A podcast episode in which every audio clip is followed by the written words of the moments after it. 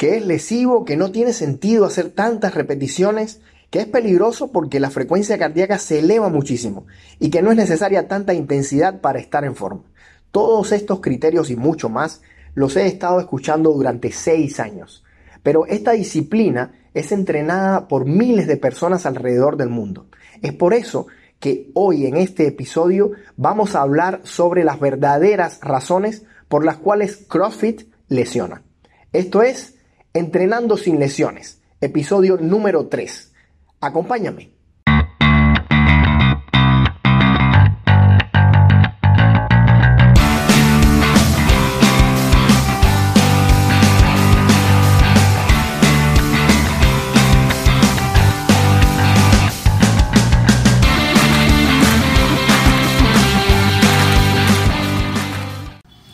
Ok, primero, CrossFit como sistema, o sea, como método de entrenamiento, no lesiona. Está súper probado que no lesiona.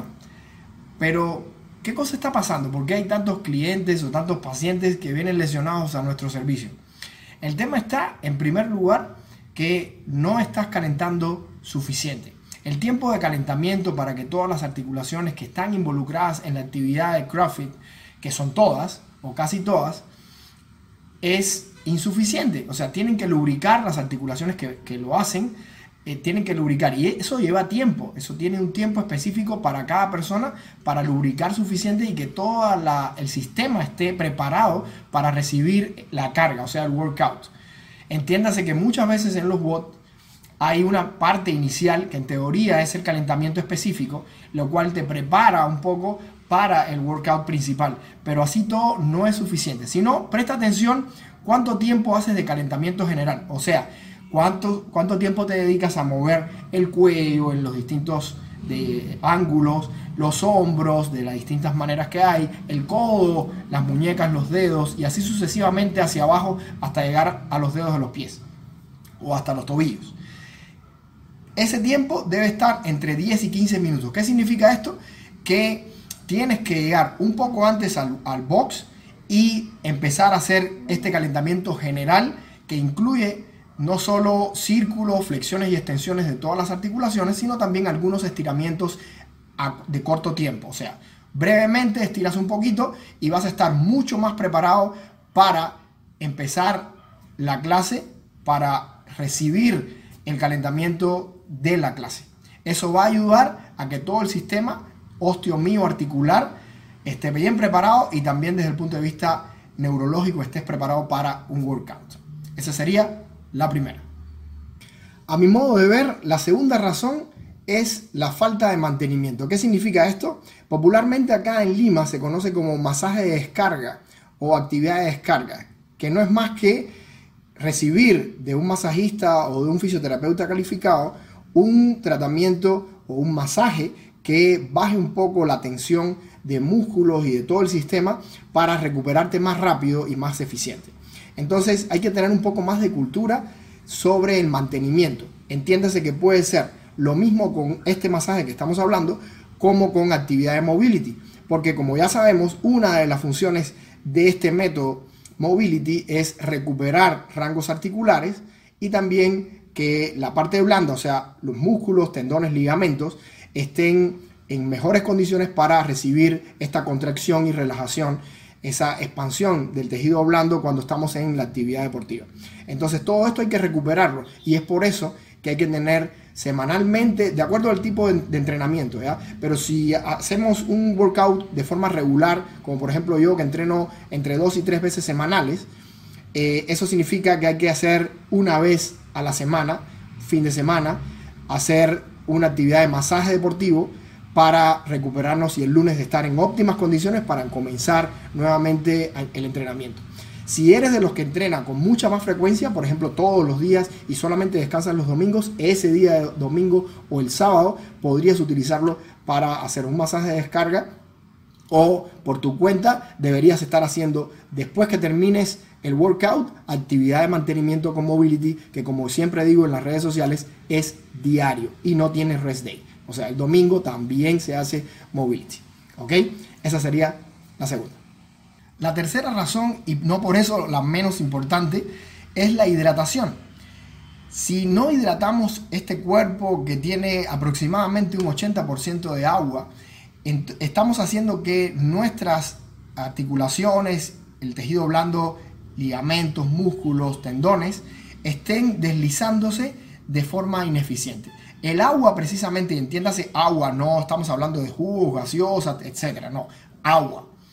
El agua permite que se deslice el tejido blando y de esa manera va a ser mucho más eficiente la contracción muscular y no solo eso, sino también la eliminación de desechos del metabolismo muscular. Así que fíjense qué tan importante es tomar esos dos litros de agua que por ahí siempre están diciendo que hay que tomar. Hay que prestar atención a esto, hay que hidratarse bien y de esa manera no vamos a tener un sistema muscular o de tejido blando en sentido general estilo cecina. Para los que no conocen la cecina es esa carne que está deshidratada y cuando uno flexiona se deshilacha, pierde, o sea, la, la fibra muscular se parte. Y es por eso que en muchas ocasiones llegan a nuestro servicio personas con desgarros o con tendinitis de distinto tipo. Todas estas lesiones están provocadas muchas veces por sobrecarga y también por deshidratación. ¿Ok? La siguiente razón por la cual te puedes lesionar practicando CrossFit es la progresión.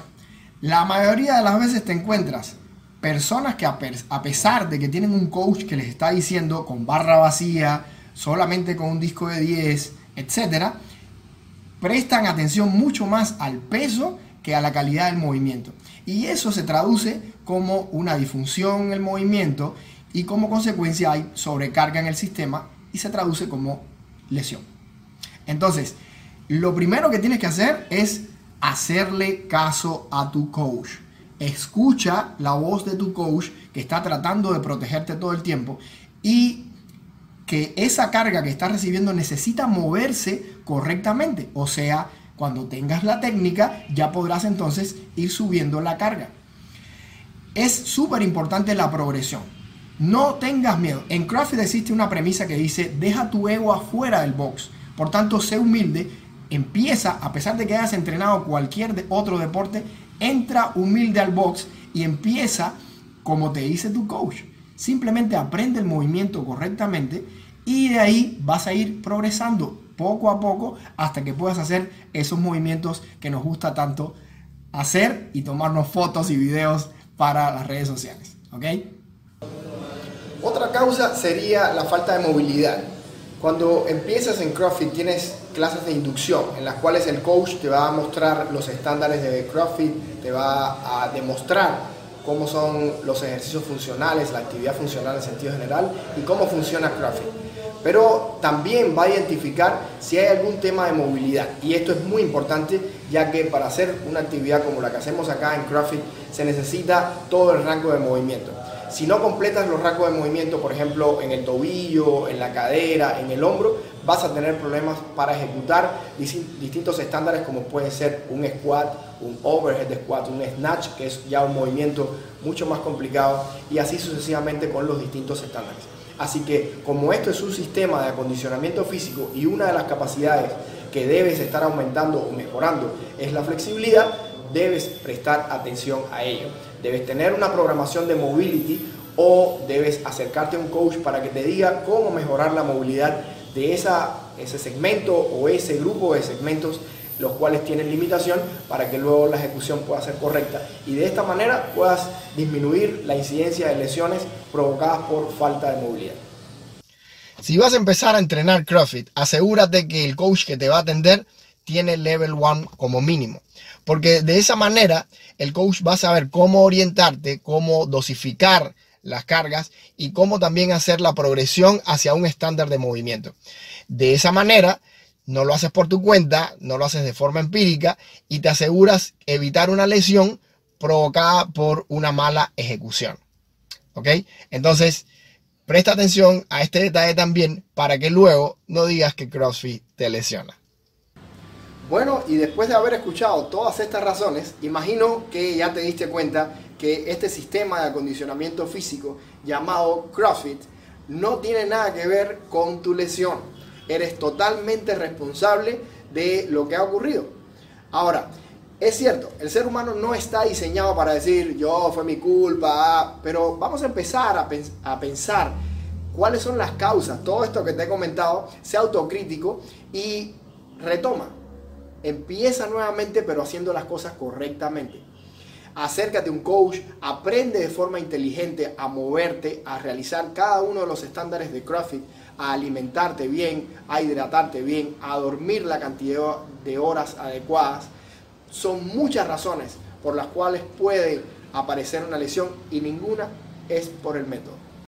Te invito a que visites un box, pases tus clases de inducción y comiences a entrenar con esta gran metodología que más allá de desarrollarte capacidades físicas, te va a permitir conocer a una comunidad que entrena este deporte increíble.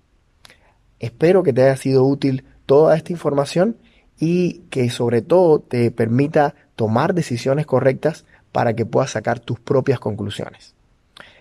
Te voy a dejar en la descripción del episodio los datos de cómo seguirme en redes sociales. Ya sabes que tienes a tu alcance mi canal de YouTube que se llama Fisio Experts y me puedes seguir en redes sociales tanto en Facebook como en Instagram por Rodo Mobility Coach y Fisio Experts. Les mando un gran abrazo y vamos a entonces encontrarnos en el siguiente episodio. Hasta la próxima.